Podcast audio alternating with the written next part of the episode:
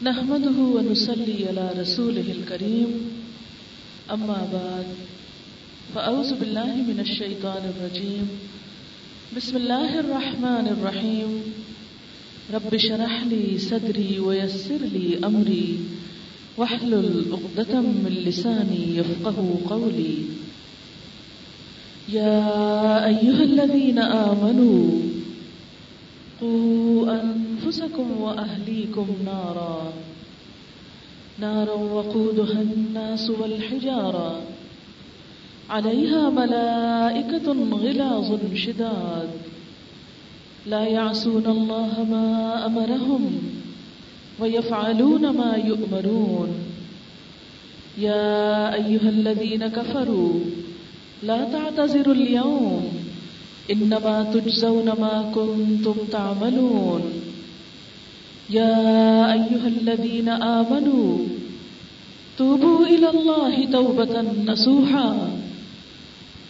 عسى ربكم أن يكفر عنكم سيئاتكم ويدخلكم جنات تجري من تحتها الأنهار. يوم لا يخزي الله النبي والذين آمنوا معه. نورهم يسعى بين أيديهم وبأيمانهم. يقولون ربنا أتمم لنا نورنا واغفر لنا إنك على كل شيء قدير. يا أيها النبي جاهد الكفار والمنافقين والمنافقين واغلز عليهم ومأواهم جهنم وبئس المصير. ضرب الله مثلا للذين كفروا امرأة نوح وامرأة لوط. كانتا تحت عبدين من عبادنا صالحين، فخانتاهما. فلم يغنيا عنهما من الله شيئا. وقيل ادخلا النار مع الداخلين. وضرب الله مثلا للذين آمنوا امرأة فرعون. إذ قالت رب ابن لي عندك بيتا في الجنة. ونجني من فرعون وأمله، ونجني من القوم الظالمين.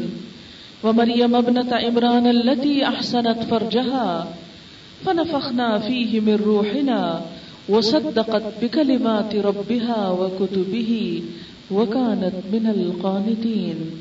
صدق الله العظيم شروع کرتی ہوں اللہ کے نام سے، جو بے انتہا مہربان، نہایت رحم فرمانے والا ہے۔ اے لوگو جو ایمان لائے ہو بچاؤ اپنے آپ کو اور اپنے گھر والوں کو آگ سے، جس کا ایندھن انسان اور پتھر ہوں گے، جس پر نہایت تند خو شدید فرشتے مسلط ہوں گے، جو اللہ کے حکم کی نافرمانی نہ کریں گے اور وہی کچھ کریں گے جو حکم دیے جائیں گے۔ اے لوگو جنہوں نے کفر کیا، آج معذرتیں نہ کرو۔ یقیناً تم تو وہی بدلا دیے جا رہے ہو جو تم عمل کرتے رہے ہو۔ اے لوگو جو ایمان لائے ہو، اللہ سے توبہ کرو، خالص توبہ۔ امید ہے کہ تمہارا رب تمہاری خطائیں تم سے دور کر دے گا اور تمہیں ایسے باغوں میں داخل کرے گا جن کے نیچے نہریں بہتی ہوں گی۔ جس دن اللہ اپنے نبی کو اور ان لوگوں کو جو ایمان لائے رسوا نہ کرے گا۔ ان کا نور ان کے آگے آگے اور ان کی دائیں جانب دوڑ رہا ہوگا۔ وہ کہیں گے، اے ہمارے رب ہمارا نور ہم پر مکمل کر دے اور ہم کو بخش دے۔ بے شک تو ہر چیز پر قدرت رکھنے والا ہے۔ اے نبی صلی اللہ علیہ وسلم، کفار اور منافقین سے جہاد کیجیے اور ان پر سختی کیجیے اور ان کا ٹھکانہ جہنم ہے اور وہ بدترین ٹھکانہ ہے۔ اللہ ان لوگوں کے لیے جنہوں نے کفر کیا، ایک مثال بیان کرتا ہے۔ نو علیہ السلام کی بیوی کی اور لوت علیہ السلام کی بیوی کی۔ وہ دونوں ہمارے نیک بندوں کی زوجیت میں تھی مگر انہوں نے اپنے شوہروں سے خیانت کی، وہ ان کو اللہ سے کچھ بھی نہ بچا سکے۔ اور کہہ دیا گیا کہ آگ میں جانے والوں کے ساتھ تم دونوں بھی چلی جاؤ۔ اور اللہ ایمان والوں کے لیے ایک مثال بیان کرتا ہے۔ پھر اون کی بیوی کی، جب وہ کہنے لگی، اے میرے رب، میرے لیے اپنے پاس جنت میں ایک گھر بنا دے۔ اور مجھے فرعون اور اس کے عمل سے نجات دے اور مجھے ظالم قوم سے نجات دے۔ اور مریم جو عمران کی بیٹی تھی، جس نے اپنی شرمگاہ کی حفاظت کی، تو ہم نے اس میں اپنی روح سے پھونک دیا اور اس نے اپنے رب کے کلمات کی تصدیق کی اور اس کی کتابوں کی تصدیق کی اور وہ فرما بردار لوگوں میں سے تھی۔ محترم خواتین، اس وقت میں نے آپ کے سامنے سورت التحریم، جو اٹھائیسویں پارے کی آخری صورت ہے۔ اس کی آخری چھ آیات چھ سے بارہ تک پڑھی ہیں اور ان کا ترجمہ بھی آپ کے سامنے رکھا ہے۔ بات یہ ہے کہ یہاں پر ایمان والوں سے خطاب ہے۔ ایمان والے کون ہوتے ہیں؟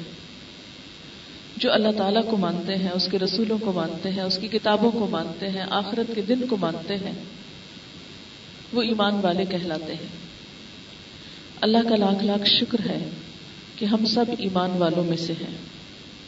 تو اس کا مطلب یہ ہے کہ یہ خطاب پھر ہم سے ہے۔ اگر ہم اپنے آپ کو ایمان والا کہتے ہیں، تو اللہ تعالی کی یہ ہدایات اور یہ نصیحت ہمارے لیے ہے۔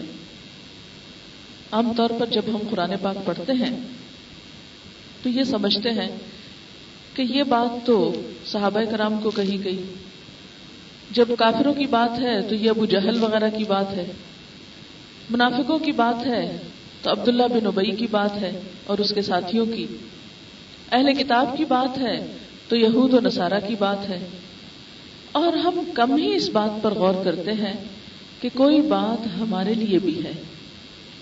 اس میں سے کوئی حکم ہمارے لیے بھی ہے۔ جبکہ اللہ تعالیٰ قرآن پاک میں فرماتے ہیں، فی ہی ذکر اس میں تمہارا ذکر ہے۔ اگر منافقین کی بات ہے، کفار کی بات ہے، یہود و نصارہ کی بات ہے، تو اس سے بھی ہمیں نصیحت حاصل کرنا ہے۔ کہ کہنے کو تو وہ سب بھی انسان تھے نا۔ لیکن کون سی ایسی باتیں ہیں جو اللہ تعالیٰ کو پسند نہیں آئی اور ان سے ناراضگی کا اظہار کیا؟ اور کون سی ایسی چیزیں ہیں کہ جو اللہ تعالیٰ ہمارے اندر دیکھنا چاہتے ہیں؟ اب جہاں تک ایمان کا تعلق ہے تو اس کی ابتدا کس سے ہوتی ہے کہ انسان ایک بات کا دل میں یقین کرتا ہے، زبان سے اس کا اقرار کرتا ہے۔ ہم نے یقین کر لیا کہ اللہ تعالیٰ کی ذات ہے اور یہ دنیا خود نہیں بنی، اس کے بنانے سے بنی۔ اس نے یہ دنیا بنا کر ایسے چھوڑ نہیں دی کہ جس کا جو دل چاہے کرے۔ اس نے انسانوں کی ہدایت کا بھی انتظام فرمایا اور اس ہدایت میں بہت سے رسول بھیجے۔ رسول کتاب بھی لے کر آئے۔ ہمارے رسول محمد الرسول اللہ صلی اللہ علیہ وسلم ہے جن پر قرآن حکیم نازل ہوا، جو دنیا کی سب سے سچی کتاب ہے، جو ہدایت کی کتاب ہے، وہ ہمارے پاس لے کر آئے۔ اور انہوں نے ہمیں یہ بتایا، کتاب نے اور رسول نے، کہ اے لوگوں اس دنیا میں رہنے کے بعد ایک دن تمہیں یہاں سے جانا ہے۔ اور یہ ایک بہت بڑی حقیقت ہے، ہم سب دیکھتے ہیں۔ کہ جتنے بھی لوگ آج تک دنیا میں آئے ہیں، ان سب کو واپس جانا پڑے۔ خواہ وہ انبیاء تھے، اولیاء تھے خواہ وہ نیک لوگ تھے یا وہ عام لوگ تھے، کوئی بھی جو تھا، جو بھی روح ایک دفعہ دنیا میں آئی، اس کو واپس جانا پڑا۔ قرآن پاک میں آتا ہے کل نفس ذائقہ الموت۔ ہر نفس کو موت کا ذائقہ چکھنا ہے۔ ہر شخص کو واپس ہونا ہے۔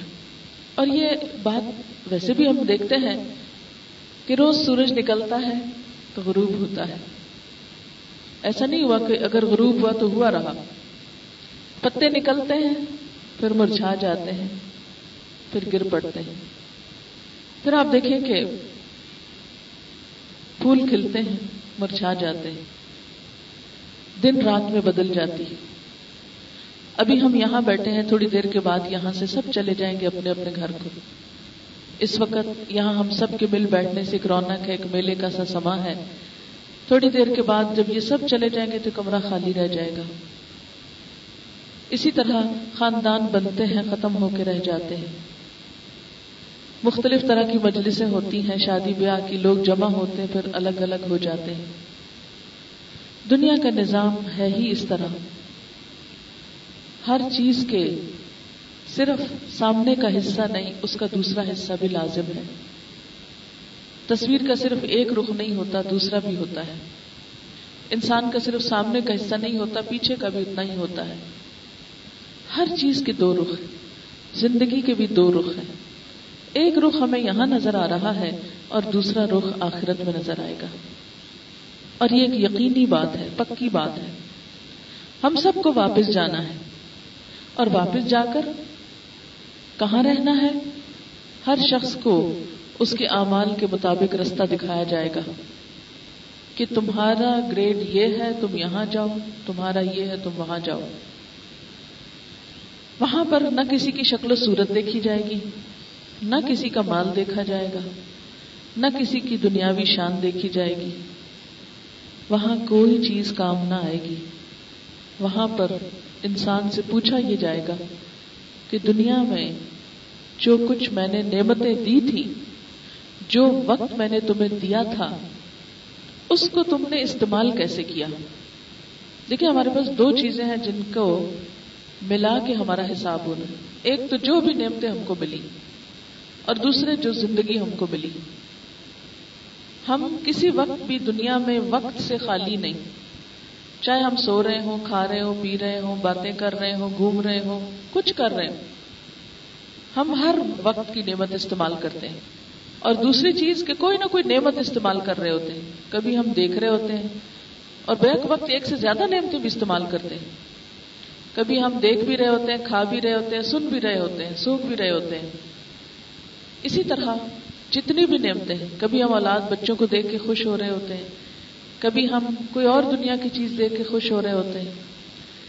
اب آپ دیکھیں کہ جو کچھ بھی ہمیں ملا ہے اور ساتھ یہ جو وقت ہے، ان دونوں کو ملا کر پوچھا یہ جائے گا کہ جتنی تمہاری زندگی تھی، لائف ٹائم تھا، جو تمہارا دنیا کا وقت تھا، اس میں جو کچھ تمہیں دیا گیا، اس کو تم نے استعمال کیسے کیا؟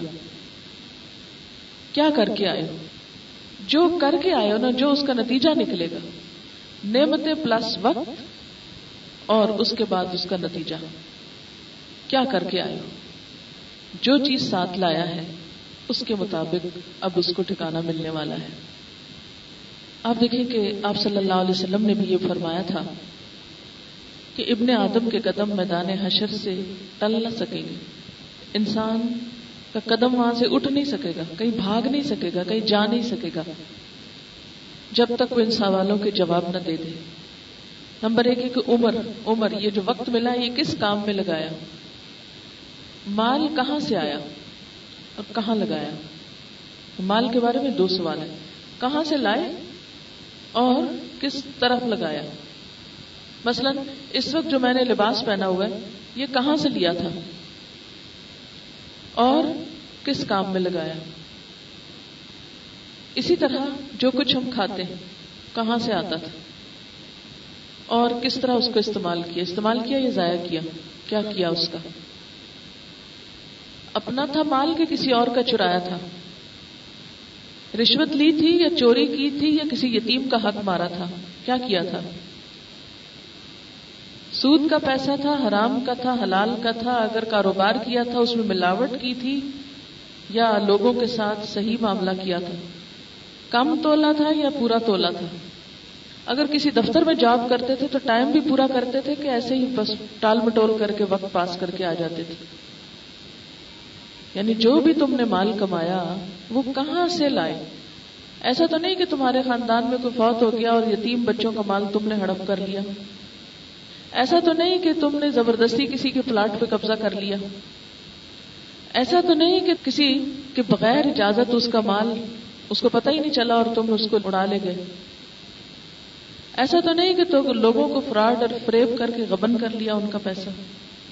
کہاں سے آیا تھا یہ پیسہ؟ وہ لگایا کس کام پر؟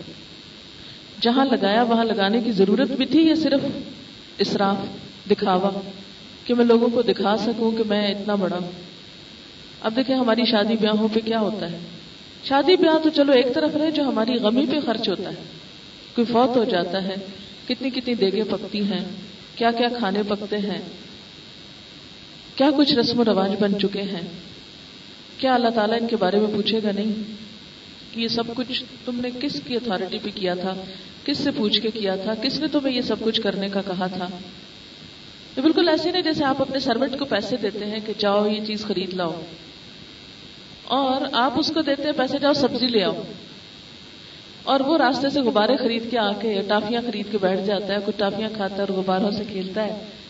اور آپ پوچھتے یہ کیا؟ تو کہتے میں خوش ہو رہا ہوں۔ مجھے پیسے مل گئے، میں اب خوشیاں منا رہا ہوں۔ ہم بھی تو یہ کر رہے ہیں نا کہ دنیا میں خوشیاں منا رہے ہیں۔ یہ نہیں دیکھتے کہ اس میں رشتے دار کا حق ہے، یتیم کا حق ہے، مسکین کا حق ہے، سوالی کا حق ہے، محروم کا حق ہے، لا علم کا حق ہے، جن کے پاس اسکول نہیں، ان کا حق ہے، جو بیمار ہے ان کا حق ہے، جو بھوکے ہیں، ان کا حق ہے۔ کہاں سوچتے ہیں ہم؟ ہم صرف جب پیسہ جمع کرتے تو یہ سوچتے ہیں کہ فلاں بچے کی شادی پہ کتنا لگانا ہے، مہندی کے فنکشن پہ کتنا لگے گا، ولیمے پہ کتنا خرچہ آئے گا، اس کے لیے کتنا جمع ہو گیا، کتنا رہ گیا، اور زیور پہ کتنا ہوگا، کپڑوں پہ کتنا ہوگا، سارا کچھ انہی چیزوں پہ تو خرچ کرنے کا سوچتے رہتے ہیں۔ گھر میں یہ فرنیچر ہو گیا، اب یہ مزید آنا چاہیے، یہی چیزیں تو سوچتے رہتے ہیں۔ تو قیامت کے دن اللہ تعالیٰ پوچھیں گے کہ یہ جو مال تم نے کمایا تھا، پہلی بات یہ کہ لائے کہاں سے تھے، دوسری بات یہ کہ دیا کہاں تھا، کہاں کہاں لگایا تھا۔ انسان اپنے اچھے کاموں میں جب لگاتا ہے تو اس کا بھی اس کو فائدہ ہے۔ مثلا اگر وہ اپنے ذات پر لگاتا ہے، کھانا کھاتا ہے، تو ثواب ہے یہ بھی۔ بچوں کو کھلاتا ہے، محنت کر کے تو عبادت ہے یہ بھی۔ اسی طرح شوہر اپنی بیوی کو کچھ دیتا ہے، کھلاتا ہے، تو اس کے لیے صدقہ فرمائے، یہ صدقہ ہے تمہارے لیے۔ رشتے داروں کو دیتے ہو، یتیموں کو دیتے ہو، مسکینوں کو دیتے ہو، صدقہ ہے تمہارے لیے۔ کچھ اپنے بچوں کے لیے آئندہ بچا کے رکھتے ان کو گھر بنا کے دیتے، یہ بھی ثواب کا کام ہے۔ لیکن کیا چیز اس کو پسند نہیں؟ دکھاوا۔ ریاکاری۔ اسراف۔ انسان اپنے اوپر اس طرح خرچ کرے کہ دوسرے اس کو حقیر نظر آنے لگے۔ دوسروں کی پرواہ ہی نہ کرے، دوسروں کی قدر ہی نہ کرے۔ یہ نہ دیکھے کہ کوئی دکھی ہے، تکلیف میں ہے، اس کی بلا سے کوئی کچھ ہے۔ میری اتنی فیس ہے، وہ آنی چاہیے، چاہے وہ کہیں سے لوٹ مار کر کے لائے۔ پھر اسی طرح قیامت کے دن سوال کیا جائے گا کہ جو علم حاصل کیا، اس پہ عمل کتنا کیا؟ بہت سے لوگ یہ سمجھتے ہیں کہ اس سوال کا مطلب یہ ہے کہ علم حاصل ہی نہ کرو۔ نہ حاصل کرو تو نہ پوچھا جائے کہ کیا حاصل کیا تھا۔ ان سے پھر یہ نہیں پوچھا جائے گا جو حاصل کیا، اس پہ عمل کتنا کیا، ان سے تو یہ پوچھا جائے گا کہ تم نے حاصل ہی کیوں نہیں کیا؟ کیا وجہ تھی حاصل نہ کرنے کی؟ کیا تمہارے پاس دو آنکھیں نہ تھیں؟ تمہارے پاس دماغ نہیں تھا؟ تمہاری جیب میں پیسے نہیں تھے؟ تمہارے پاس جو اتنا وقت میں نے دیا تھا، چوبیس گھنٹے کا ایک دن بنایا تھا اس چوبیس گھنٹوں کے اندر تمہارے پاس کیا ایک گھنٹہ بھی کوئی نہیں تھا؟ کیا ایک گھنٹہ بھی نہیں تھا تمہارے پاس میرے لیے؟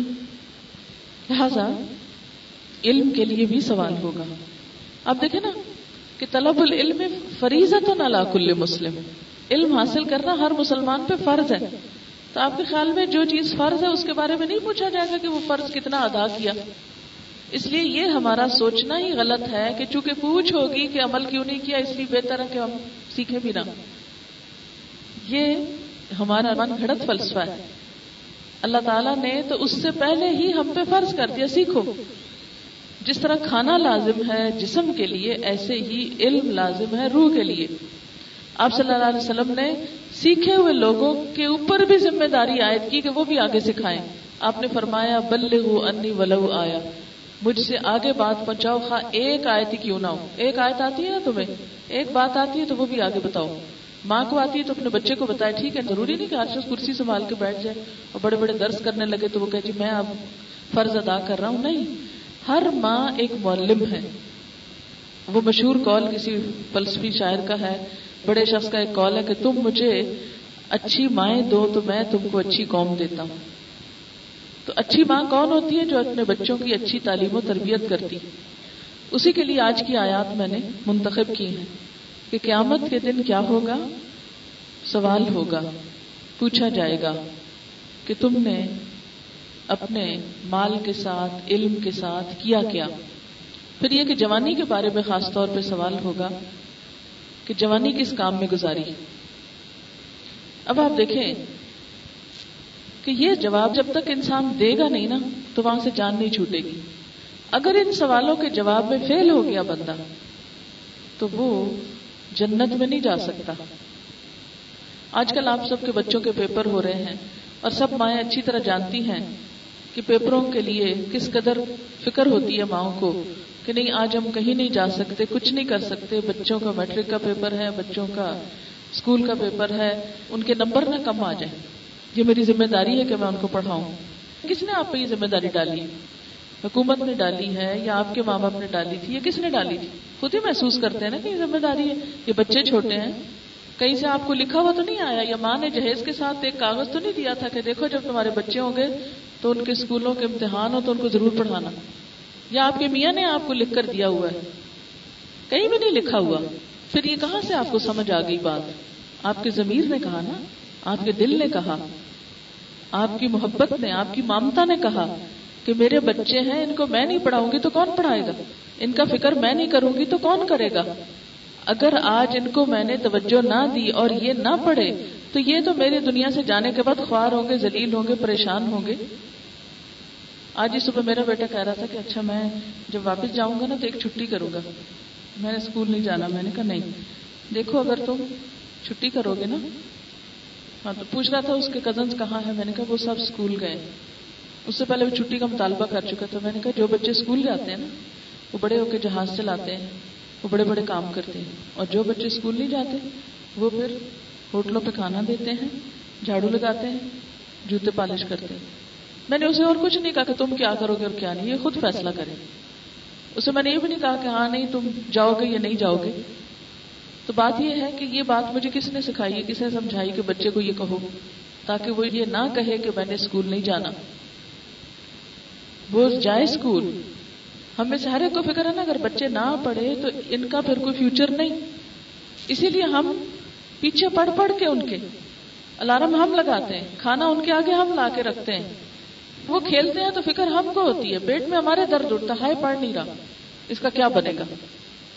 اب آپ دیکھیں۔ کہ یہ ساری ذمہ داری ہم نے ماں کی محبت میں سمجھی۔ کسی نے ہمارے اندر نہیں ڈالی کہ تم اپنے بچوں کے لیے اور یہ کرو۔ بالکل اسی طرح ہمارے ان بچوں کا آخرت میں بھی ایک امتحان ہے۔ وہاں بھی ان سے پوچھا جائے گا۔ جیسے ہم سے پوچھا جائے گا نا، ہماری آئندہ نسلوں سے بھی یہی سوال کیے جائیں گے۔ ہمارے بچوں سے بھی یہی پرچے لیے جائیں گے۔ بتاؤ عمر کس کام میں لگائی تھی؟ بتاؤ جوانی کس کام میں لگائی۔ بتاؤ مال کہاں سے لیا تھا اور کہاں لگایا۔ بتاؤ علم جو لیا تھا اس پہ عمل کیا کیا۔ اسی لیے اللہ تعالیٰ کیا فرماتے یا الذین آمنو، اے لوگو جو ایمان کا دعویٰ کرتے ہو، کیا کرو؟ کو بچاؤ۔ کس کو بچاؤ؟ انفسکم، پہلے خود کو بچاؤ، پھر کس کو بچاؤ؟ وہ اہلی کم اپنے اہل و عیال کو، اپنے گھر والوں کو، اپنے بال بچوں کو۔ ان کو بچاؤ۔ کس سے بچاؤ؟ فیل ہونے سے؟ آگ سے؟ دنیا کے کسی وہ ہیٹر لگا ہوا کہیں تو ادھر نہ جانے دو بچے کو۔ ہر ماں پکڑتی ہے بچے کو جب ہیٹر کے پاس جاتا ہے بچہ۔ بجلی کے سوئچ میں ہاتھ دیتا ہے تو ماں سارے کام چھوڑ کے بھاگتے او بجلی میں ہاتھ دینے لگا۔ پکڑو کسی مشین میں ہاتھ دینے لگے تو کس طرح ماں بھاگتی ہے؟ کیوں بھاگتی ہے ماں؟ اس لیے کہ اس کو پتا ہے کہ اگر بچے نے ہاتھ مشین میں دے دیا تو ہاتھ کٹ جائے گا۔ اور بچہ ساری زندگی کے لیے بیکار ہو جائے گا۔ بجلی میں ہاتھ دیا تو اس کی زندگی ختم ہو جائے گی۔ نارا۔ لیکن یہاں کس لیے بچنا ہے؟ کسی دنیا کی بیماری سے نہیں، کسی سردی اور کسی گرمی، کسی مشین اور کسی بجلی سے نہیں، کسی کتے بلی سے نہیں۔ کس سے؟ نارن، آگ سے بچاؤ۔ لو، ہم تو یہی سمجھتے ہیں کہ ہم تو جنت میں جانے والے ہیں۔ اس لیے کہ ہم نے کلمہ پڑھ رکھا ہے۔ ہم تو جنت میں جائیں گے اور ہم تو مسلمان قوم ہیں اور ہم تو حضور صلی اللہ علیہ وسلم کی امت ہیں۔ ہمارے لیے بلا کہاں سے دوزخ آ گئی؟ آپ کیا بات کر رہی ہیں؟ یہ بات میں اپنے پاس سے نہیں کر رہی۔ یہ بات میں قرآن پاک سے پڑھ کے سنا رہی۔ ہوں قرآن پاک کا اٹھائیسواں سے پارہ آخری سورت التحریم کی آیت نمبر چھ سنا رہی ہوں۔ یا ایوہ الذین آمنو اے لوگو جو ایمان لا چکے ہو قو انفسکم بچا لو اپنے آپ کو وہ اہلیکم اور اپنے گھر والوں کو، بیوی بچوں کو، کس سے بچا لو؟ نارن آگ سے بچا لو۔ کون سی آگ؟ جہنم کی آگ۔ جو دنیا کی آگ سے ستر گنا زیادہ تیز ہے۔ آج دیکھیں، ابھی تھوڑا تھوڑا موسم بدل رہا نا، ذرا سی گرمی تلخی ہونے لگی۔ کتنا دل گھبراتا ہے، پھر گرمیاں آ رہی، پریشانی ابھی سے لگ گئی۔ بس آئی گرمیاں۔ حالانکہ چھاؤں میں بیٹھے ہوتے پنکھوں کے نیچے بیٹھے تھے اے سی لگا کے بیٹھے تھے گرمی سے گھبرا رہے لیکن دوزخ کی آگ نہ اپنے لیے فکر ہے، نہ بچوں کے لیے فکر ہے۔ وہ تو کافروں کے لیے ہماری تھوڑی ہے۔ یہاں اللہ تعالیٰ کافروں کی بات نہیں کر رہے، میری اور آپ کی بات کر رہے ہیں کہ بچاؤ اپنے آپ کو۔ بچو اور بچاؤ۔ نارن آگ سے۔ اور آگ بھی کیسی؟ وقود ناسو والحجارہ۔ جس کا ایندھن انسان اور پتھر ہوں گے، جو انسانوں اور پتھروں سے جلائی جائے گی۔ ایک ہے نا آگ کے شولے۔ تو اس میں کوئی چیز پڑے، وہ بھی بڑی سخت چیز ہوتی ہے۔ شولا تو کیا کبھی کھنڈیا کے اوپر سے ڈھکن اٹھاتے ہوئے بھاپ پڑ جائے نا ہاتھ پہ روٹی پھلاتے ہوئے تھوڑی سی اس میں چھید آ جائے اور بھاپ پڑ جائے تو کافی دیر لگتی ہے اس کو سنبھالنے میں۔ وہ آگ نہیں ہوتی، آگ کی بھاپ ہوتی ہے، بس صرف بھاپ۔ لیکن کہاں یہ کہ اس کی لکڑیاں کون ہوں گے؟ انسان ہوں گے۔ وقود کہتے ہیں ایندھن کو فیول۔ انسانوں سے دہکائی جائے گی۔ انسان جلیں گے تو شولے نکلیں گے۔ اور آپ دیکھیں کہ انسان کے جسم کے اندر کیا ہے؟ فاسفورس ہے، کیلشیم ہے۔ اور اسی طرح کے مادے ہیں کہ جن سے آگ جلتی ہے اور جو جلانے کے کام آتے ہیں۔ ول جانا اور پتھر۔ پتھر کے کوئلے سے تو بڑے بڑے گاڑیوں کے انجن چل پڑتے ہیں۔ اتنی طاقت ہوتی ہے اس کی آگ میں۔ یعنی ایک طرف انسان ہوں گے، بیچ میں بڑے بڑے پتھر رکھے ہوئے ہوں گے۔ پتھر بھی جلیں گے، انسان بھی جلیں گے۔ وقود ہجارا انسان اور پتھر اس آگ سے بچا لو اپنے آپ کو اور اپنے بچوں کو۔ یہ بھی تمہارا کام ہے، یہ بھی تمہاری ذمہ داری ہے، یہ بھی تمہاری ڈیوٹی ہے۔ صرف بچوں کے لیے روٹی پکا کے رکھنا اور ان کے کھانے کی فکر کرنا اور ان کے کپڑوں کی فکر کرنا اور ان کے دنیا کے امتحانوں کی فکر کرنا ہی تمہاری ذمہ داری نہیں۔ وہ تمہیں کسی نے بتائی نہیں، تب بھی تم اس کو اپنی ذمہ داری بنا بیٹھے ہو۔ لیکن جو میں تم پہ ذمہ داری ڈال رہا ہوں، اس کا تم نے کیا سوچا ہے؟ اس کی تمہیں کتنی فکر ہے؟ علیہ ملائکت غلاظ شداد۔ وہ آگ ایسی ہے کہ جس کے اوپر بڑے سخت فرشتے مقرر ہیں۔ غلاظ۔ غلاز کا لفظ غلزہ سے غلزہ کہتے ہیں سختی کو۔ بڑے تند خو بڑے بد مزاج بڑے سنگ دل۔ کسی پہ ترس نہیں کھاتے۔ کسی کی ہمدردی نہیں ان کے دل میں۔ کسی کو دیکھ کے انہیں ترس نہیں آتا۔ شداد، شدید تند ہو تیوری چڑھائے ہوئے۔ کوئی بات تو کرے ان سے۔ یعنی دو زخم میں ڈال کے اوپر ایسے فرشتے چاروں طرف کھڑے ہوں گے کہ کوئی بھاگ نہ سکے۔ اور کوئی دروازے تک آئے تو فرشتے سختی کے ساتھ اس سے پیش آئیں گے۔ ہوتا ہی ہے نا کہ جیل کے اوپر جو لوگ مقرر ہوتے ہیں، اگر ان سے باہر والے دوستی کر لیں تو کوئی چیزیں اندر پہنچا دیتے ہیں، کوئی پیغام اندر پہنچا دیتے ہیں۔ لیکن وہاں کیا ہوگا؟ اتنے سخت فرشتے ہوں گے کہ جنت کے رشتے دار اگر جا کے وہاں کہیں بھی نا، وہ ہمارے بچے کو اندر سے نکال لاؤ۔ ساری جنت لے لو ہماری وہ بچہ ہمارا باہر نکال لو دو سے، تو وہ بات بھی نہیں سنیں گے۔ غلاظ شداد۔ لا یاسون اللہ ما امرہم۔ اللہ نے جو انہیں حکم دیا ہوگا، کس بات کا حکم؟ کہ دو ان لوگوں کو سزائیں۔ اس کی وہ نافرمانی نہیں کریں گے۔ اس سے پیچھے نہیں ہٹیں گے۔ وہ یفعلون ما اور وہی کریں گے جو حکم دیے جائیں گے۔ جیسے اللہ پاک حکم دے گا، ویسے ہی کرتے چلے جائیں گے۔ ذرا بھی نافرمانی نہیں کریں گے۔ پھر اس کے بعد فرمایا، یا ایوہ الذین کفروا لا تعتذروا اليوم۔ اے لوگوں جنہوں نے کفر کیا، آج معذرتیں نہ کرو، آج بہانے نہ کرو، آج عذر نہ پیش کرو۔ اچھا آپ دیکھیں نا، دنیا میں جب کسی کو مثلا درس کے لیے بلایا گیا، آپ لوگوں کو، الحمدللہ، آپ لوگ آ گئے کچھ ایسے ہوں گے جنہیں بلایا گیا اور آئے نہیں۔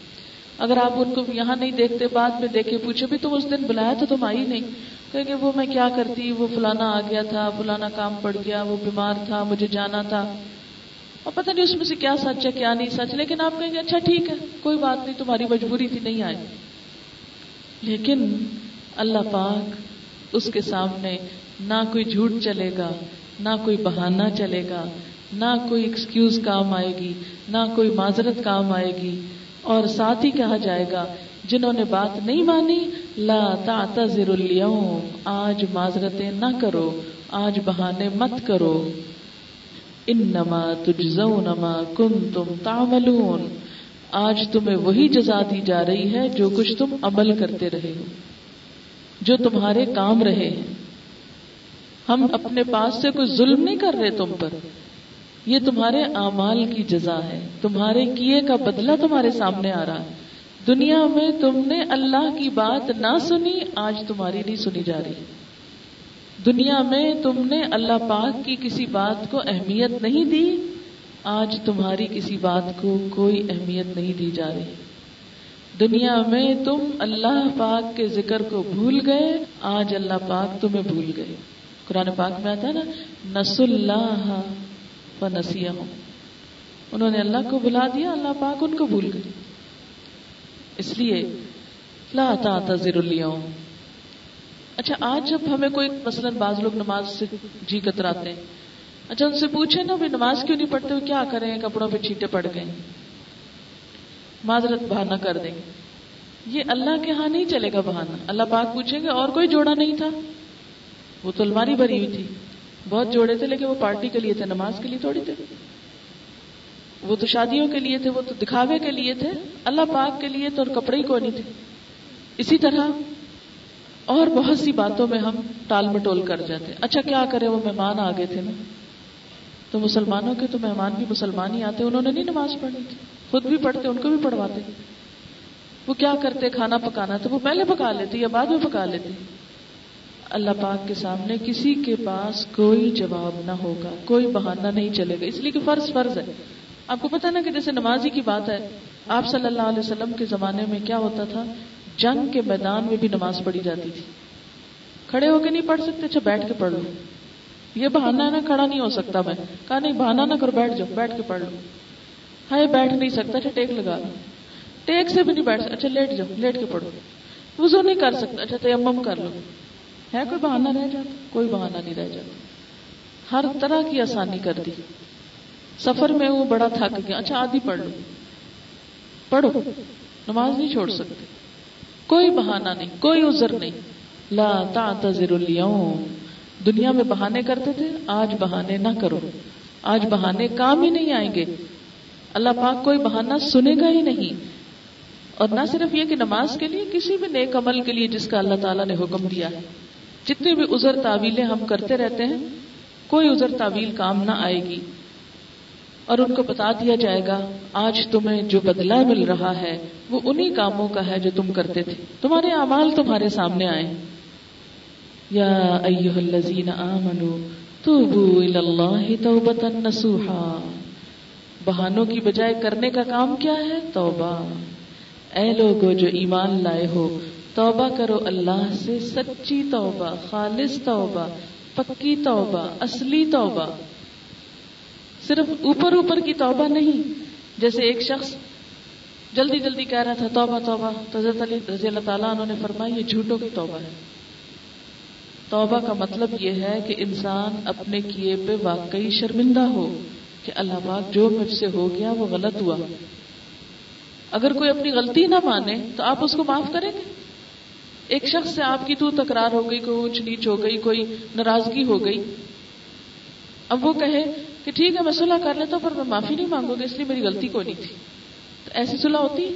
صلح ہی نہیں ہوتی وہاں پر جہاں انسان یہ کہے ہاں میں انسان ہوں، مجھ سے غلطی ہو گئی، تو وہاں دوسرے کا بھی دل نرم ہو جاتا ہے۔ تو اللہ پاک کے سامنے بھی توبہ کا مطلب کیا ہے؟ سب سے پہلے تو انسان شرمسار ہو کہ جو میں نے کیا ہے، غلط کیا ہے۔ اس کے بعد وعدہ کرے کہ اللہ تعالیٰ پھر نہیں کروں گا۔ پھر اگر کسی کا حق مارا تو واپس کرے۔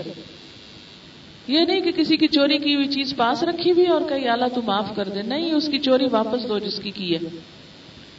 اسی طرح اگر کسی کا دل ستایا ہے، کسی کو پریشان کیا تو اس انسان سے معافی مانگ لو۔ توبو اللہ توبتا نسوحا خالص توبہ کرو، پکی توبہ کرو۔ نصاحت الصوب کہتے ہیں، کپڑے کو پیوند لگانا۔ کبھی وہ دوپٹہ وہ ٹڈی کاٹ جاتی ہے نا، تو وہ اس کو پل لیتے ہیں نا، چھوڑ تو نہیں دیتے، کیوں نہیں چھوڑتے؟ ٹڈی کے سوراخ کو کیوں نہیں چھوڑتے؟ اس لیے کہ اگر اس کو چھوڑ دے نا، تو کیا نتیجہ نکلتا ہے؟ وہ بڑھتا جاتا ہے، بڑھتا جاتا ہے۔ وہ ذرا سا جو سوراخ ہوتا ہے نا، وہ اتنا ہو جاتا ہے کہ بہت بڑا چھید ہو کے دوپٹہ بہت بد مزہ ہو جاتا ہے۔ اس کا جو خوبصورتی ہے یا اس کا جو حسن ہے، وہ بالکل خراب ہو جاتا ہے۔ تو وہ دوپٹہ ہم لے نہیں سکتے پھر۔ کوئی کپڑا اسی طرح تھوڑی سی اگر اس کو کٹ لگ گیا نا، تو ہم کیا کرتے ہیں؟ فوراً اس کو سی ڈالیں۔ کیوں؟ اس لیے کہ اگر اس کو نہیں سیے تو کیا ہوگا؟ اور پھٹ جائے گا۔ بالکل اسی طرح گناہوں کے اوپر بھی فوری توبہ کر لینی چاہیے۔ انسان ہے نا؟ میں کل ہی پڑھ رہی تھی ایک روایت میں کہ ایک دفعہ حضرت ابو بکر صدیق رضی اللہ تعالیٰ عنہ، حضرت عمر رضی اللہ تعالیٰ عنہ کے پاس گئے ان کے پاس رو پڑے اور اپنی زبان پکڑ کے کہتے ہیں، عمر، اس زبان نے مجھے بڑا ذلیل کر دیا میں بہت کوشش کرتا ہوں کہ میری زبان سے کوئی بات ایسی نہ نکلے، میں پھر بھول جاتا ہوں، پھر نکل آتی میں نے کہا کہ یہ انسان ہے نا؟ وہ اگر اللہ کے رسول صلی اللہ علیہ وسلم کے ساتھ رہنے والے انسانوں کا یہ حال تھا، تو ہم لوگ تو ہر وقت دنیا میں پڑے رہتے ہیں۔ ہم انسان ہیں۔ ہم میں سے کوئی یہ نہیں کہہ سکتا کہ نہیں نہیں، میں نے تو کبھی غلط بات زبان سے ہی نہیں نکالی۔ یہ بڑے تکبر کا جملہ ہے۔ نہیں۔ ہر ایک سے کچھ نہ کچھ غلطی ہو جاتی۔ کبھی انجانے میں، کبھی بھولے میں، کبھی کسی طرح، کبھی کسی طرح۔ انسان تو ہے ہی خطا کا پتلا۔ لیکن انسان کی عظمت کس میں ہے؟ شان کس میں ہے؟ کہ وہ غلطی ماننے والا ہو۔ کہ اللہ تعالیٰ ہاں ہو گئی۔ میں کیا کروں؟ میں شرمندہ ہوں۔ میں بچنا چاہتا ہوں۔ تو بچا مجھ کو۔ تو اللہ تعالیٰ بھی ایسے بندے کو معاف کر دیتا ہے۔ تو اللہ توبت نسوہا جب تم توبت نسوہا کرو گے اصا امید کی جاتی ہے۔ ایو کفران کم سیات کم کہ وہ تمہاری کوتاہیوں کا، خطاؤں کا، گناہوں کا کفارہ کر دے۔ کفارہ کا کیا مطلب ہے؟ ان کو چھپا دے۔ کا فیرے کا لفظی معنی ہوتا ہے چھپا دینا۔ یعنی پھر وہ تمہارے عیب چھپا دے گا۔ ورنہ تو قیامت کے دن سامنے آ کے نظر آئیں گے نا، سب کو دکھیں گے وہ چھپا دے گا۔ یعنی وہ امال نامے میں ہوں گی صحیح۔ اگر آپ نے کبھی کمپیوٹر پہ کام کیا تو آپ نے دیکھا ہوگا کہ بہت سی چیزیں لکھی ہوتی ہیں، لیکن ان میں سے کچھ ایکٹیو ہوتے ہیں اور کچھ ان ایکٹیو چیزیں ہوتی ہیں۔ آپ ان کو کلک کریں تو اس میں سے وہ فائل نہیں کھلتی۔ تو بالکل اسی طرح خطاؤں کا وہ لسٹ تو بنی ہوگی، وہ تو ہوگی امان نامے میں۔ لیکن یہ کہ جن خطاؤں کا کفارہ ہو جائے گا، ان کو ان ایکٹیو کر دیا جائے گا کہ ان کو تولنا نہیں اب۔ قرآن پاک کی ایک آیت آتی ہے بسکال ضرورت خیر ذرے کے برابر بھی جو کوئی نیکی کرے گا، اس کو دیکھے گا، سامنے پائے گا۔ وہ میں عمل مسکال ضرورت شر رہا اور جو ذرے کے برابر برائی کرے گا، اس کو بھی دیکھ لے گا۔ جن کو معاف کروا لیا۔ وہ ان ایکٹیو ہوں گی، دیکھے گا صحیح، لیکن وہ اب کیا بتایا جائے گا کہ اب یہ معاف ہو گئی۔ اور جو نہیں معاف ہوں گی، ان کو تولا جائے گا۔ اور اگر وہ زیادہ ہو گئی، تو پکڑ ہو جائے گی۔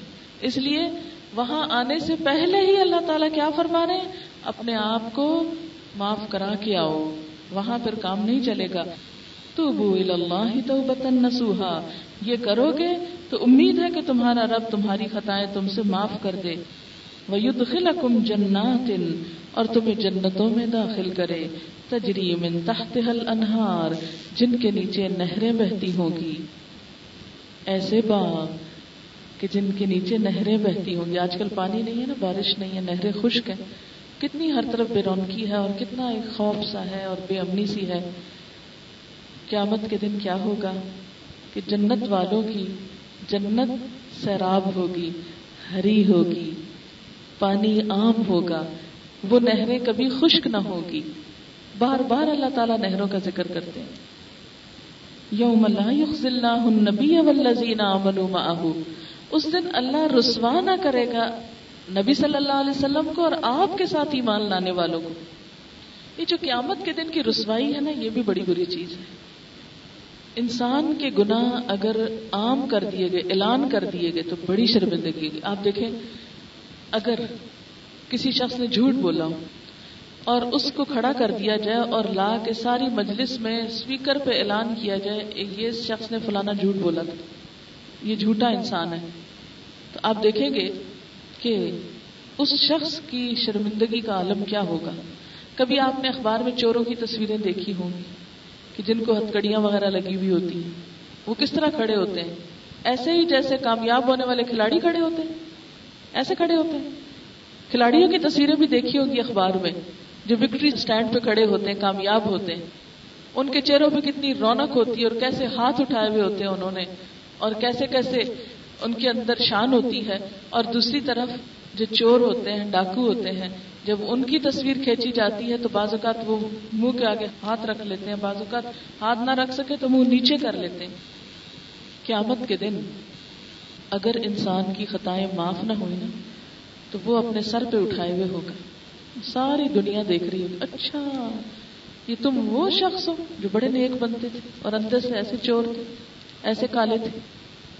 کیونکہ اب وہ سب سر پہ اٹھائی ہوئی ہوگی اس نے۔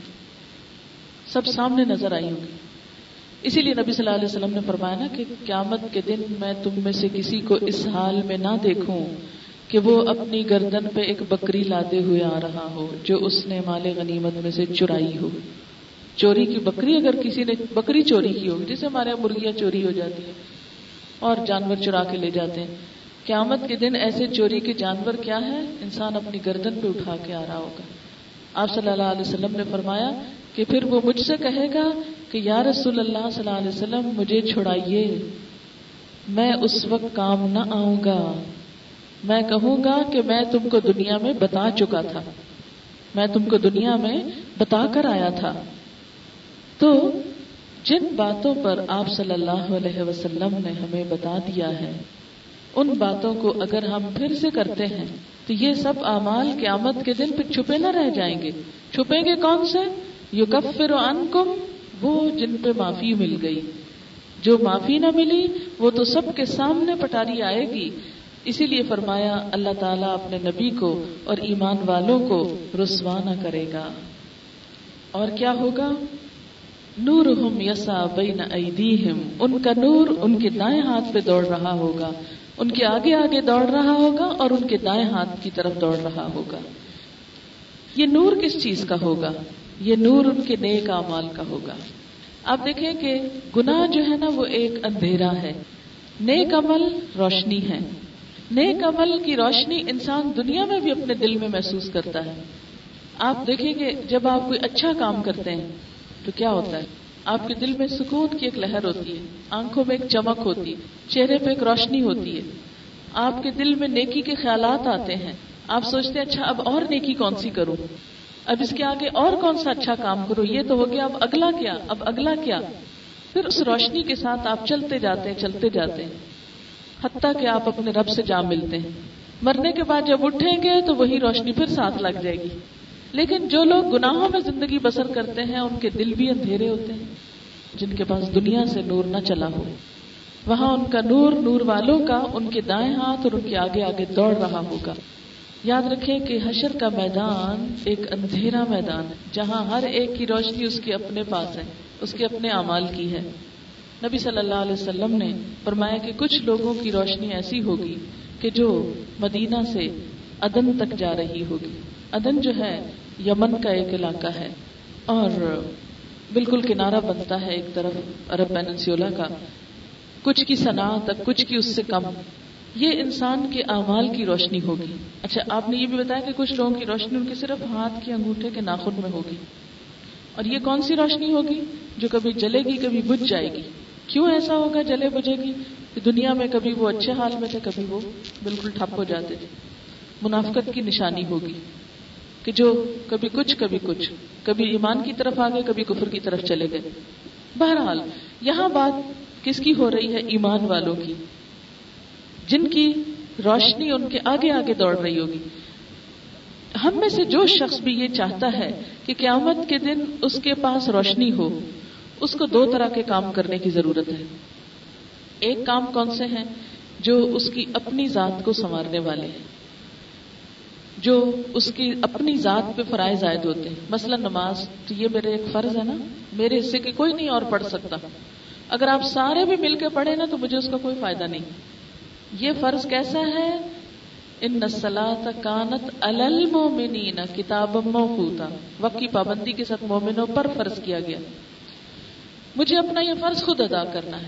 روزہ مجھے خود رکھنا ہے۔ آپ میرا روزہ نہیں رکھ سکتے۔ اب رمضان میں آپ اپنا رکھیں گے تو میں اپنا رکھوں گی نا۔ اسی طرح زکوٰۃ مجھے اپنی خود ادا کرنی یہ الگ بات ہے کہ شوہر بیوی کی یا بیوی شوہر کی آپس میں گھر کا مال کٹھا ہی ہوتا ہے، اس میں سے دے سکتے ہیں۔ لیکن بہرحال جب تک میں اپنی ذمہ داری ادا کرنے کی نیت نہ کروں، اس وقت تک زکوٰۃ یا فرض یہ ادا نہیں ہوتا۔ اسی طرح حج کے لیے مجھے خود جانا پڑے گا۔ ہاں اگر میں ایسی حالت میں کہ نہیں جا سکتی تو اپنے پیسے دے کے کسی کو، بیٹے، بچے، کسی کو کہوں گی کہ جاؤ تم میرے سے کا کرو، وہ بدل ہو سکتا ہے، لیکن وہ بھی اس صورت میں کہ جب پیسہ میں دوں گی۔ ٹھیک ہے؟ اچھا اب آپ دیکھیں کہ یہ تو ذاتی زندگی کے عمل ہے اسی طرح سچ بولنا یا جھوٹ سے بچنا یا چوگلی سے بچنا یا دوسرے کو اذیت دینے سے بچنا، یہ ساری چیزیں کیا ہیں؟ میری اپنی ذاتی شخصیت سے متعلق ہیں، جس کی ابتدا دل کے شکر سے ہوتی ہے۔ تکبر کی نفی سے ہوتی ہے اور تکبر کی وجہ سے جو برائیاں پیدا ہوتی ہیں اور ناشکرے پن سے جو برائیاں پیدا ہوتی ہیں، ان سب سے جو بچنا ہے وہ تو اپنی ذاتی زندگی۔ اب دوسری طرح کے اعمال جو ہیں، وہ کیا ہیں؟ معاشرے کی اصلاح کے اعمال۔ ایک اپنی اصلاح اور دوسری معاشرے کی اصلاح۔ اپنی اصلاح میں کیا ہے؟ اپنے نیک اعمال جو ہیں وہ تو اپنے ہیں۔ مثلاً آپ گھر میں بیٹھ کے سارا دن نماز پڑھیں، روزہ رکھیں، قرآن پڑھیں، نفل پڑھیں تصویاں کریں، جو بھی کریں، وہ کیا ہے؟ آپ کی اپنی ذات تک ہے۔ وہ جتنے آپ اپنے لیے کریں گے، اتنی جمع ہوگی اب دوسرے کام جو کرنے والے ہیں، وہ کیا ہے؟ معاشرے کی اصلاح کا کام۔ معاشرے کی اصلاح میں جو کام ہوتا ہے، اس میں دو چیزیں لگتی ہیں اور اس کام کا نام ہوتا ہے جہاد۔ جہاد اصل میں اللہ کے راستے میں چلتے ہوئے جو بھی مشکلات آ رہی ہیں، خود کو یا لوگوں کو، ان کو ہٹانے کا نام ہے۔ سب سے پہلے تو انسان کا اپنا ہی نفس آ جاتا ہے نا۔ پھر اپنے ہی رشتے دار آ جاتے ہیں، اپنے ہی بچے آ جاتے ہیں، شوہر آ جاتے ہیں، برادری آ جاتی ہے، دوست احباب آ جاتے ہیں۔ پھر آگے بڑھتے بڑھتے کافر مشرق منافق، وہ سب قوتیں بھی آ جاتی ہیں۔ بے دین لوگ جو اللہ کے دین کو پسند نہ کرے وہ سب چیزیں بھی بیچ میں آ جاتی ہیں۔ کہیں پر کیا کرنا پڑتا ہے؟ زبان سے بات کرنی پڑتی ہے۔ کہیں پر مال لگانا پڑتا ہے۔ کہیں پر ہاتھ لگانا پڑتا ہے۔ ہاتھ سے ایک چیز روکنی پڑتی ہے۔ کہیں قلم استعمال کرنا پڑتا ہے۔ کہیں پر آگے بڑھ کے تلوار استعمال کرنی پڑتی ہے۔ تو یہ جو کچھ بھی اب اس راستے میں لگے گا، مثلا ہمیں اللہ تعالیٰ نے دنیا میں بھیجا نا، ہماری واپسی کی طرح اللہ تعالیٰ کی طرف۔ تو یہ جو ہمارا واپسی کا راستہ ہے، اگر یہ صحیح ہے تو اس کا نام ہے سرات مستقیم۔ اللہ کی طرف جانے کا راستہ جو اللہ تعالی سے ملا دے، وہ کون سا راستہ ہے؟ سیدھا راستہ، جس کو سرات مستقیم کہتے ہیں۔ اس راستے پہ جب تک چلے نا، اس وقت تک اللہ تعالی تک پہنچ نہیں سکتے ہم۔ وہاں جانے کے لیے راستے میں طرح طرح کے شیطان کھڑے ہیں۔ اپنا نفس سب سے پہلے حائل ہوتا ہے۔ دل اپنا ہی نہیں، موڈ نہیں بن رہا، مرضی نہیں بن رہی۔ سو دنیا کہتی رہے، اپنے دل میں ہی نہیں ہے کچھ کرنے کا، تو اب کون کرائے گا ہم سے زبردستی؟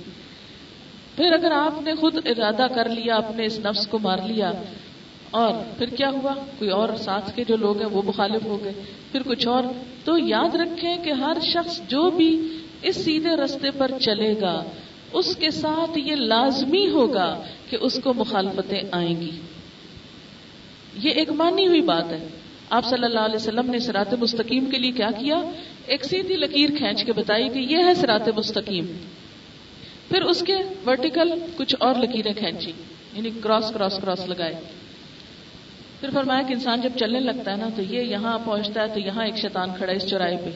چوراہا کیسے بنتا ہے؟ جب ایک سڑک جاتی تو بیچ میں کٹ آ جاتا ہے نا، ادھر رائٹ لیفٹ جاتی۔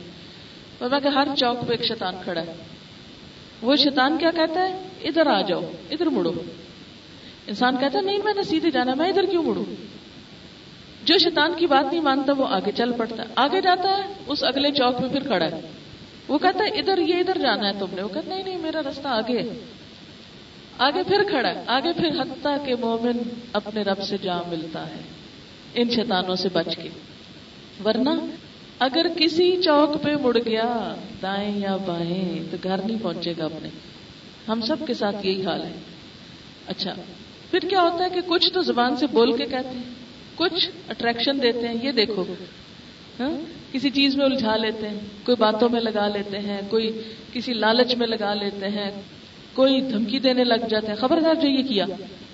کوئی خوف دلاتے ہیں، کوئی کچھ کرتے ہیں۔ تو ہر شیطان کا اپنا سٹائل ہے۔ ہر چوک پہ ایک نیا ہی نمونہ کھڑا ہے۔ زندگی کے ہر موڑ کی آزمائشیں مختلف ہیں۔ بچپن سے لے کے جوانی جوانی سے بڑھاپے تک مختلف مشکلات سے انسان گزرتا ہے۔ ہمارا جہاد کیا ہے کہ ان ساری مشکلوں سے لڑتے لڑتے لڑتے بالآخر اللہ تک پہنچ جائیں۔ اس حال میں کہ اللہ تعالیٰ فرمائے، یا ایتها النفس المطمئنہ، ارجعی الى ربکی راضیتم مردیہ، فادخلی فی عبادی، وادخلی جنتی۔ تو سلامت پہنچ گئی آ میری جنت میں اب داخل ہو جا، میرے بندوں میں شامل ہو جا، کیونکہ تو اسی رستے پہ چلتی رہی۔ اب آپ دیکھیں نا، جب کوئی مشکل پیش آتی نا، آپ اسی سڑک اور چوک کا دھیان رکھیں ذہن میں۔ آپ چل رہے ہیں، کسی چوک پہ آپ کو کوئی برگلانے والا مل گیا۔ آپ خاموشی سے گزر جاتے ہیں، اس کی سنتے نہیں۔ آپ پہ کوئی ہنس رہا ہے، کوئی مذاق اڑا رہا ہے آپ کا۔ آپ اس کو بھی جواب نہیں دیتے۔ آگے کوئی گالیاں دے رہا ہے آپ کو۔ آگے کوئی اور آگے سے کچھ کر دیتا ہے۔ طریقہ کیا ہے؟ ان چیزوں کو انسان نمبر ایک اگنور کرے۔ کسی کی پرواہ نہ کرے۔ کوئی ہنستا تو ہنسے۔ اب جب سڑک پہ جاتے ہیں تو کئی وہ پاگل لوگ کھڑے ہوتے ہیں نا بےچارے غریب وہ مجنون یا دیوانے کھڑے ہوتے ہیں جن کو گھر والے نہیں قبول کرتے، سڑکوں پہ چھوڑا تو یہ مانگے۔ اب نے دیکھو کہ بازو کا تو کھڑے ہوتے ہیں تو ہر جانے والے پہ کسی تھوک رہے ہیں، کسی پہ ہنس رہے ہیں، کسی کو کچھ مارنے کو دوڑ رہے ہیں۔ تو آپ کیا کرتے ہیں؟ ان سے لڑنے کھڑے ہو جاتے ہیں وہاں؟ نہیں۔ آپ کہتے ہیں دوسرا رستہ بچا کے نکل گئے۔ تو بہت سی چیزوں کے اوپر آپ نے کیا کرنا ہے؟ بہت سی مخالفتوں کے اوپر صبر کرنا ہے۔ چپ کر کے اگنور کر کے، بس خاموش ہو کے، آنکھیں بند کر کے آگے آگے گزرتے جانا ہے۔ کچھ جگہوں پر کیا ہوگا کہ آپ کو زبان استعمال کرنی پڑے گی، لیکن وہ بھی حدود میں رہ کے۔ یعنی کہ کوئی گالی دے تو آپ بھی گالی دینا شروع کر دیں۔ نہیں۔ اسی طرح کچھ جگہوں پر ہو سکتا ہے کہ کوئی آ کے وہ جیسے رستہ نہیں بند کر دیتے، آگے بڑی چیزیں رکھ دیتے ہیں۔ ایسے کوئی رکھ جائے۔ اگر آپ گاڑی میں مثلاً جا رہے تھے تو اتر کے آپ اپنے ہاتھ سے وہ ہٹاتے ہیں، پھاٹک کھولتے ہیں یا رسی ہٹاتے ہیں یا جو بھی بیریئر ہوتا ہے اس کو ہٹاتے ہیں، پھر آپ چل پڑتے ہیں۔ کہیں ہاتھ لگانا پڑے گا۔ کہیں پر کیا ہوتا ہے؟ مال لگانا پڑے گا۔ جب تک مال نہیں لگائیں گے، کام نہیں چلے گا۔ کہیں پر آپ کو اسلحہ استعمال کرنا پڑے گا۔ خیر، وہ تو پھر جہاد کی کئی قسمیں ہوتی چلی جاتی ہیں۔ لیکن اب یہ جو آپ لگا رہے ہیں نا اس رستے پر نہ صرف یہ کہ خود چلنے کے لیے، بلکہ اوروں کو بھی چلانے کے لیے۔ یاد رکھیں، جب اس قافلے میں بہت سارے لوگ شامل ہو جاتے ہیں نا، تو یہ رستہ آسان ہو جاتا ہے۔ مثلاً آپ نے کہیں جانا ہے نا، تو آپ اکیلے ہوتے ہیں تو آپ کو مشکل لگتا ہے۔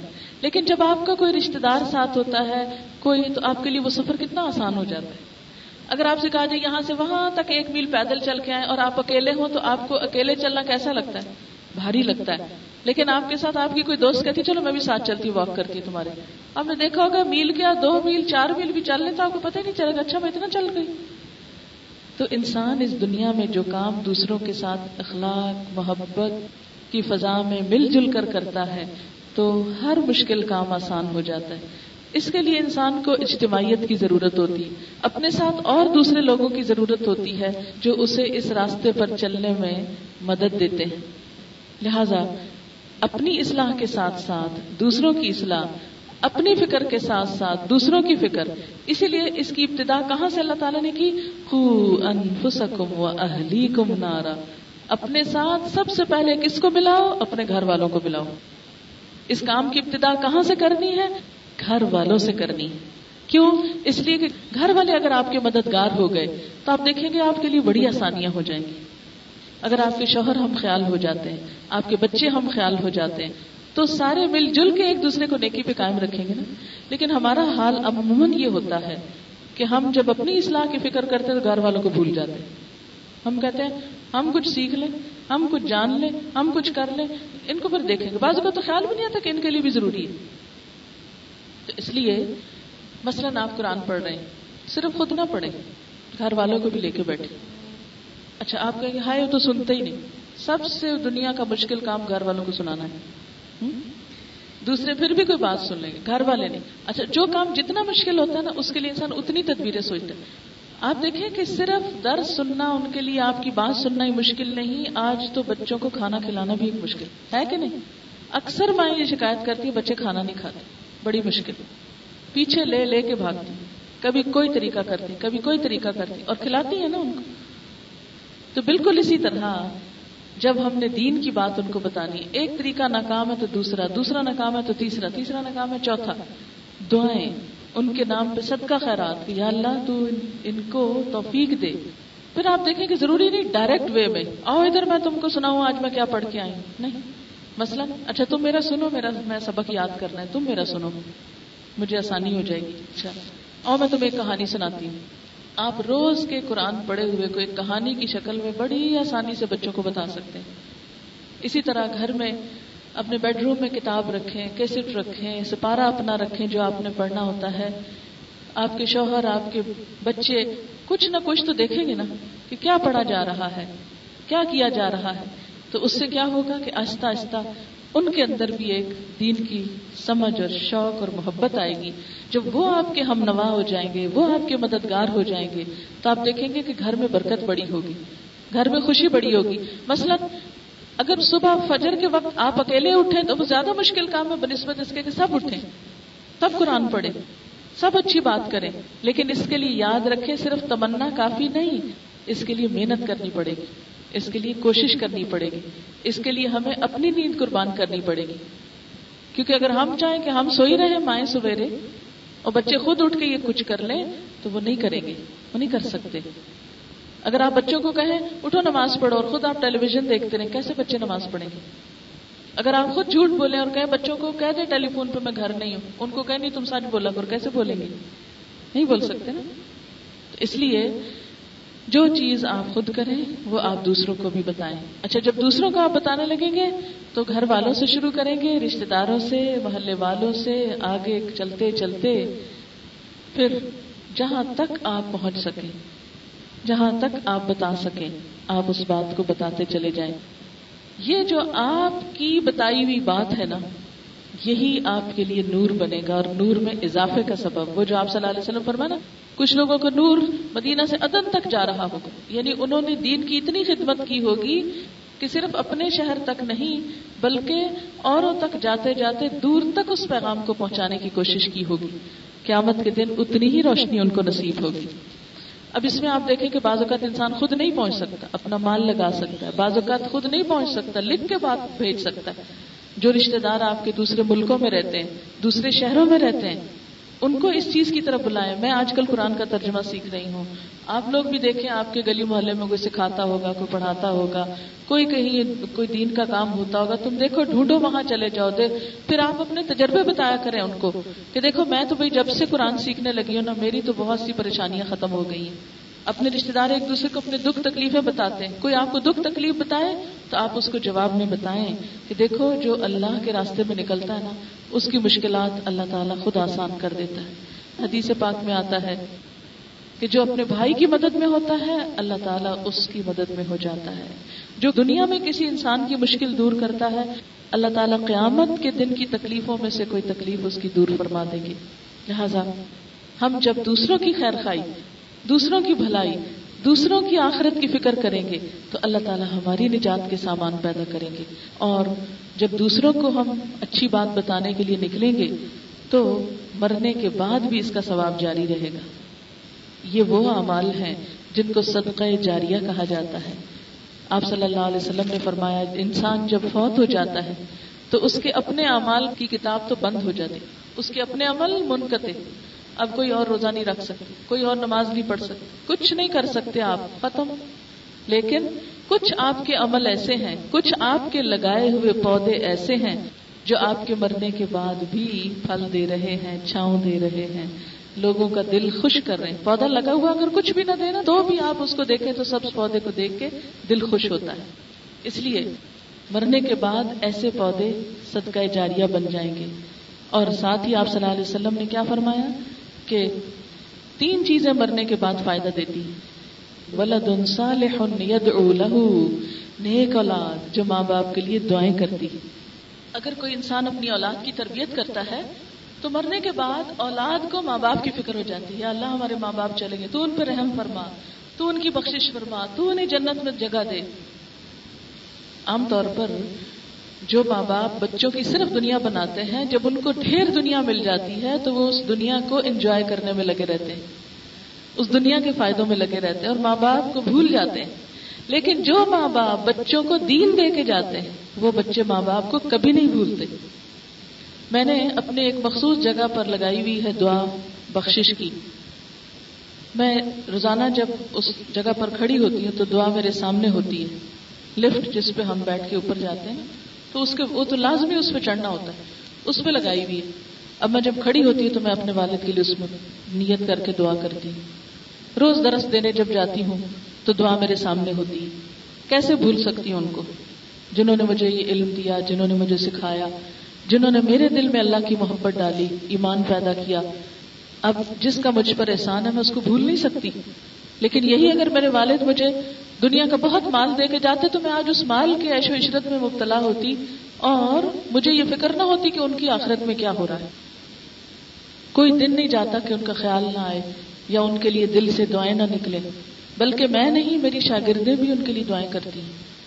کہ جنہوں نے آپ کو سکھایا، ان کا ہم سب پہ بڑا احسان ہے کہ انہوں نے آپ کو پڑھایا، آپ ہمیں پڑھا رہے تب آپ دیکھیں نا کہ یہ نور پھیلا نا۔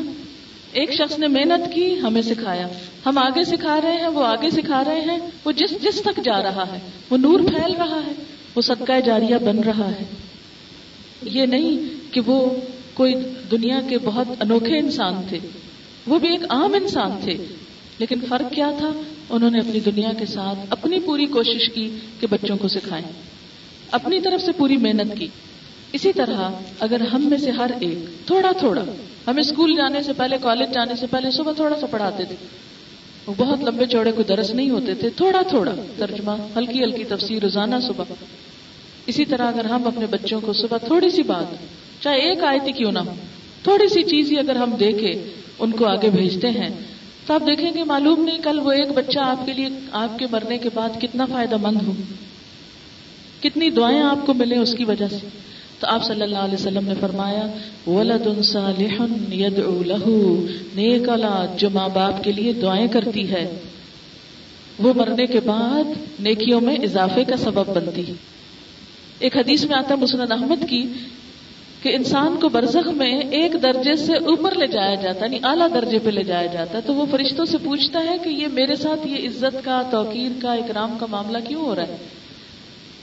تو اسے بتایا جاتا ہے یہ تمہاری اولاد کی دعاؤں کی وجہ سے ہو رہا ہے۔ تمہارے فوت ہونے کے بعد تمہارے بچوں نے جو دعائیں کی، اس کی وجہ سے تمہارے درجے بلند ہوئے یہاں پر۔ لیکن ہم میں سے کتنے ہیں جو اس بات کی فکر کریں کہ اپنے بچوں کی صرف دنیا نہ بنائیں، ان کا دین اور ان کی آخرت بنائیں۔ کو انفسکم اہلیکم نارا۔ تم ان کا بھلا کرو، وہ تمہارے لیے باغ لگائیں گے۔ دوسری چیز جو فائدہ دیتی ہے، او علم ينتفع به، وہ علم جس سے لوگ فائدہ اٹھائیں۔ یعنی صرف اپنے بچوں کو نہیں، اوروں کے بچوں کی فکر بھی کرو۔ پوری قوم کے، پوری دنیا کے بچوں کی فکر کرو۔ ٹھیک ہے، جہاں جہاں تک انسان پہنچ سکے۔ لیکن نیت رکھنے میں کیا حرج ہے؟ کہ اللہ ہم تیرا دین، تیرا یہ پیغام دنیا کے ہر کونے تک لے کے جائیں گے، جا سکیں گے نا؟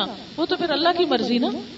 لیکن نیت کرنے میں کیا حرج ہے؟ کیونکہ ہمیں کیا بتایا گیا نیت کا بھی ثواب ملتا ہے۔ ایک شخص جب اچھے کام کی نیت کرتا ہے اور وہ اپنی کمزوری کی وجہ سے کر نہیں پاتا، تو جو اس نے نیت کی، اس کا بھی اس کو ثواب مل جاتا ہے، چاہے وہ کام نہ بھی ہو۔ تو اس لیے اچھے اچھے نیکی کے منصوبے سوچا کریں۔ اچھی اچھی باتیں سوچا کریں۔ ہم اس پیغام کو کیسے آگے پہنچائیں؟ کیسے پھیلائیں؟ کیا کریں؟ کیا لگائیں اس راستے میں؟ اور سب سے بہترین صدقہ جاریہ پھر علم تفاؤ بھی وہ علم جس سے لوگ فائدہ اٹھائیں، جس سے لوگوں کی زندگیاں آسان ہوں، جس سے لوگوں کا بھلا ہو۔ اور تیسری چیز صدقت جاریہ، صدقہ جاریہ۔ اپنا مال یا مال کا کچھ حصہ نیکی پھیلانے کے کام میں لگانا، تاکہ اس سے لوگوں تک خیر اور بھلائی پہنچتی رہے۔ صدقت جاریہ ایسے ہی لوگوں کا نور ان کے آگے آگے دوڑ رہا ہوگا۔ جس نے جتنی کوشش کی، جتنی محنت کی اور جتنی خلوص نیت کے ساتھ یہ سارے کام کیے، اتنا ہی اس کو اجر اور سلا ملے گا۔